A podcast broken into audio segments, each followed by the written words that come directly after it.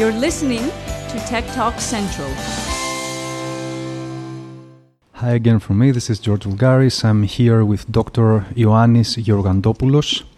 Dr. Georgantopoulos is the research director at the Institute for Astronomy, Astrophysics, Space Applications, and Remote Sensing of the National Observatory of Athens uh, since 2008. Dr. Georgantopoulos, welcome. Good to see you. right.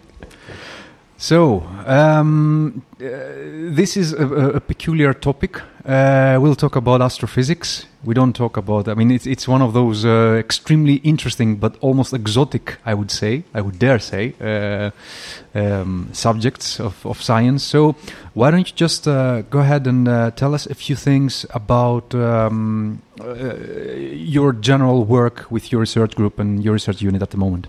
Uh, okay, w- what the observatory does is, mm-hmm. um, um, you know, as the name says, is observations of the Earth, of course, astrophysics as well. Uh, we're dealing with astrophysics and in particular with space astrophysics. Um, astrophysics, uh, as most people know, it has to do with the observations from ground based telescopes uh, like those in Chile or Hawaii. But a very important mm-hmm. part, maybe I would dare say the most important part of astrophysics, has to do with observations from space. Uh, observations from space um, started after the uh, end of the war in, in the 40s uh, because at that time we had the, the capabilities to send uh, uh, rockets, to send, mm-hmm. after that in the 60s, satellites in space. Mm-hmm. So why we're doing that? It's a very expensive uh, hobby, as you realize. Mm-hmm. One uh, uh, mission, for example, one European mission which observes X-rays is uh, XMM, X-ray Multi-Mirror mission, which costs uh, one billion. Mm-hmm. So somebody would say, why to give this money there?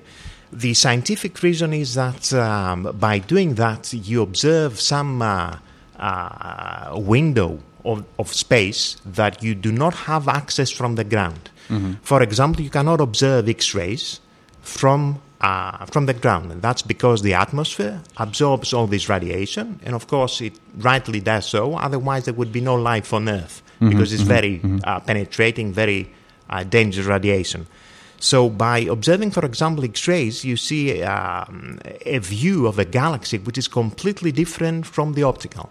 Mm-hmm. X rays are produced by very hot temperatures, so you have a view to a very energetic and hot universe. Some universe that comes from uh, has temperatures of tens of millions of degrees. So mm-hmm. it's very hot matter. So by observing that, and of course in combination with other wavelengths, you can get very useful information of uh, of the phenomena in the universe. Mm-hmm. So mostly you get X-rays from uh, black holes, so these black holes could be very small. When I'm saying small, could be a few solar masses, but they could be few million solar masses. Practically every galaxy in the universe has a very massive black hole in its center, including our galaxy. Mm-hmm. Some of these black holes are active and they emit lots of X-ray radiation. Other black holes, like the one in our galaxy, is inactive, is dormant, and it's waiting there ready to swallow some star that passes nearby, mm. and then it wakes up and it produces lots of lots of radiation. So we're lucky that it's dormant, then, if I understand correctly from what you're saying, right? A bit, yes. yes. okay. So, oh, all right, uh, uh, that was a storm of information, I would say, for uh, for someone listening about astrophysics for the first time. So, so uh, again, if I understood correctly what you said, so we want we, we take snapshots of x-ray radiation in the future because we get information about temperature with that right? Do we get any any other information from from x-rays? Uh, or as a derivative as a result of uh, what we get? Well actually uh, what happens is that um, apart from the uh, from, the, from the temperatures is uh, as you know from medical mm-hmm. applications uh, X-rays are very penetrating. Mm-hmm. So you see a view of the universe which is hidden.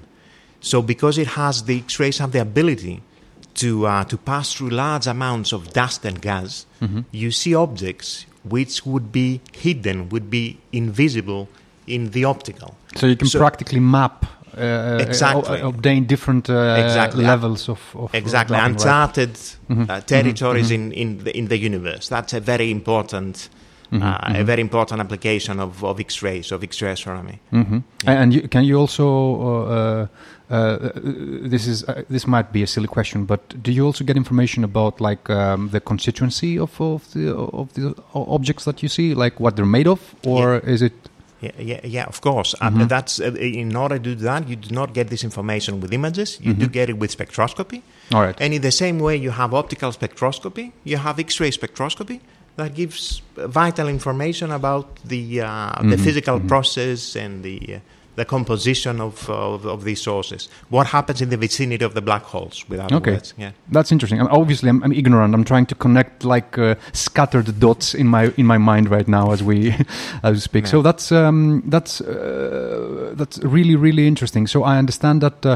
Uh, you have been a member of several working groups and committees, both with NASA and uh, ESA, the European uh, Space Agency. Um, what is what is the current state of the art? What is the, the, the, the current project that you're working? Let's say. Uh, we're mainly working with uh, a European mission, which is uh, which is called XMM. Mhm. Uh, you remember this one billion Yes. uh, euro mission. But now, in the future, there will be uh, many more opportunities. The- Mhm. the- a new mission is coming uh, quite soon. When we're saying quite soon, a European mission, it's 2028, and that's the Athena mission. Um, and that's gonna revolutionize. It's a big mission. It has very large telescopes. That means large collecting area, and therefore you can get an unprecedented. You will be able to get an unprecedented view of the X-ray universe through Mhm. that mission. Mhm. 2028, of course, right? So we're talking about 13 years ahead, All right. right? So uh, this actually brings me to my next question, which is what is the, the size of the, the of the Greek uh, contribution, both in terms of impact, but also in actual terms of how many people is the group at the moment, and uh, or the groups across the different ins- institutions that work with with uh, this project that we're talking about at the moment. Okay, so X-ray astronomy is, um, uh, you know, uh, actually it's a hobby for the rich countries, right? Because they have the capability to, to send the the missions in space. So I would say, but it's uh, I would say it's quite nice that that Greece has at least two groups that work in X-ray astronomy. Okay. One group is us at the National Observatory of Athens, and the other one is in Crete, right? And I think both groups are doing quite, uh, you know, lots of work uh, scientifically. So that means lots of publications, lots of visibility. That, that's very good. The, the, the question is whether we can uh, translate that to more, uh, you know, to projects that are more related to the development of the X-ray missions. Maybe that I have more uh, things to do with uh, also with the industry, and I think that's a bet for the uh, for the Greek, uh, you know, space astrophysics. That's so you're talking. Sorry to interrupt, but you're talking about uh, just to give a bit of context to our audience because we had our chat before, yeah. and uh, we had the opportunity to talk about uh, several of those things in depth. Um, so, uh, correct me if I'm wrong, but now we are talking about um, uh, the technical bit of the missions, the implementation, if you want, Exactly, right? yes. The the the, the uh, I would say the engineering part rather than the science part of the project, right? That's so correct. again, if I'm translating again what you're saying, um, if I'm interpreting correct what you're saying, it's um, uh, Greece at the moment doesn't have a lot to show in terms of uh, contribution in that in any of those respects, like uh, uh, being in a position to provide, uh, in a way or another, something that has to do with the implementation of a mission. Uh, so, is this a matter of um, missed opportunity or lack of opportunity? So, in other words, uh, do you believe there is room for Greek uh, teams, Greek companies, Greek engineers that uh, want to create solutions and to maybe tap into this uh, field and opportunity? Do you think there is room there? I think so. Yes, I, I think for the time being, you know, for the audience to understand what we we're saying, I think uh, you know Greece is doing very well scientifically. I, I think that uh, Greece has uh, passed through the next step, which is uh, uh, contributing to the software for them, Okay. because you know Greece has uh, you know quite a large industry on you know software companies and all that. So I think we've uh, reached step number two.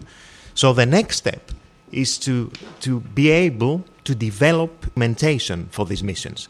that would be extremely beneficial for the companies, for uh, you know astrophysics in Greece in general. That will put us to the next level. Greece has, um, uh, you know, Greece is a part of ESA, the European Space Agency, since 2005. So uh, we are 10 years there.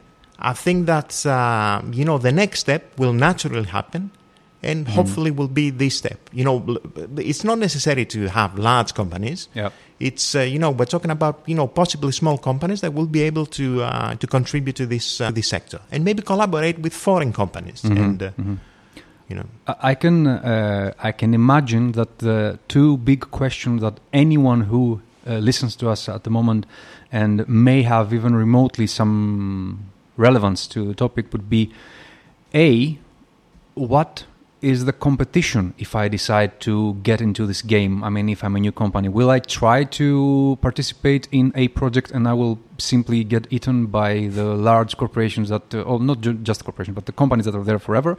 So that would be the first question: what's what's happening in terms of competition? And the second question that comes into my mind is, uh, in terms of competency, I would guess, again, that's a personal guess, that um, if you want to participate in a, a project, uh, astrophysics related project that's li- like the one that we're talking about, then you need to have track record. You need to have uh, built stuff that's directly re- relative. So, what do you have to say in those two um, friction points, if you want, for anyone who want to to uh, get a jump on board? Right. Competition and competencies. Right. I, I would say that, um, okay, it, it's interesting that, um, you know, uh, Greece is paying a contribution to the European Space Agency. And there is a, a specific geo-return term, which means that the money you give has to come back to Greek companies or Okay. Greek institutes, which means that the, uh, you know, the, the competition, if you're talking about this geo-return, is mainly has to do, in, you know, in many cases, right, has to do with with other Greek companies. Okay, so the, the other thing, of course, is that uh, okay, there is no much, um, let's say, experience in the building of instruments. For example, maybe in the design, but not in the building of instruments. But uh, uh, the solution there is uh, through the collaboration with other companies that we abroad, right? Maybe bigger companies that they would like to um, have collaboration with Greek companies and exploit this geo return of Greece. So it's you know I think it's there are good perspectives there. It's Okay. it's not yeah it's not that difficult. So again, trying to um, slightly rephrase what you said. So there is still money in the bucket. There is still money for Greek companies in the in the bucket if if there are some uh, to go after that. And B, any uh, competency gaps can be actually um, overcome with uh, collaborations, right? Right. So it's not it's not as a far fetched dream as it sounds, right? For for so. someone to uh, to to get involved in projects like that. Okay, that's uh, brilliant. So that was extremely interesting, I have to say. Uh, even personally, I really love this subject, although I never had the opportunity to, to dive into that. Uh, that was Dr. Ioannis Georgantopoulos. Dr. Georgantopoulos, thank you very much for being today with us. Thank you. This is George Vulgaris for Tech Talks Central.